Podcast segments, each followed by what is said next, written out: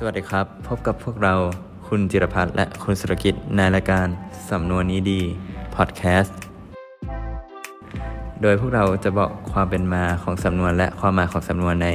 รายการนี้นะครับ ครับ วันนี้ก็จะมาพูดกันในสำนวน hit the sack นะครับ ซึ่งความหมายมันเป็นยังไงนั้น ผมก็จะให้คุณผู้ฟังคิดก่อนนะครับ แล้วผมก็จะเฉลยความหมายและความเป็นมาของคำ หรือสำนวนนี้นะครับผม ครับ ก็ถึงเวลาเฉลยแล้วนะครับคำว่า hit the sack เนี่ย ไม่ได้แปลว่าไปตีกระสอบนะครับ แต่ว่ามันหมายถึงว่าการไปนอนนะครับ ซึ่งมันมีที่มามาจากศตวรรษที่ 19 แล้วก็ช่วงต้นศตวรรษที่ 20 นะครับ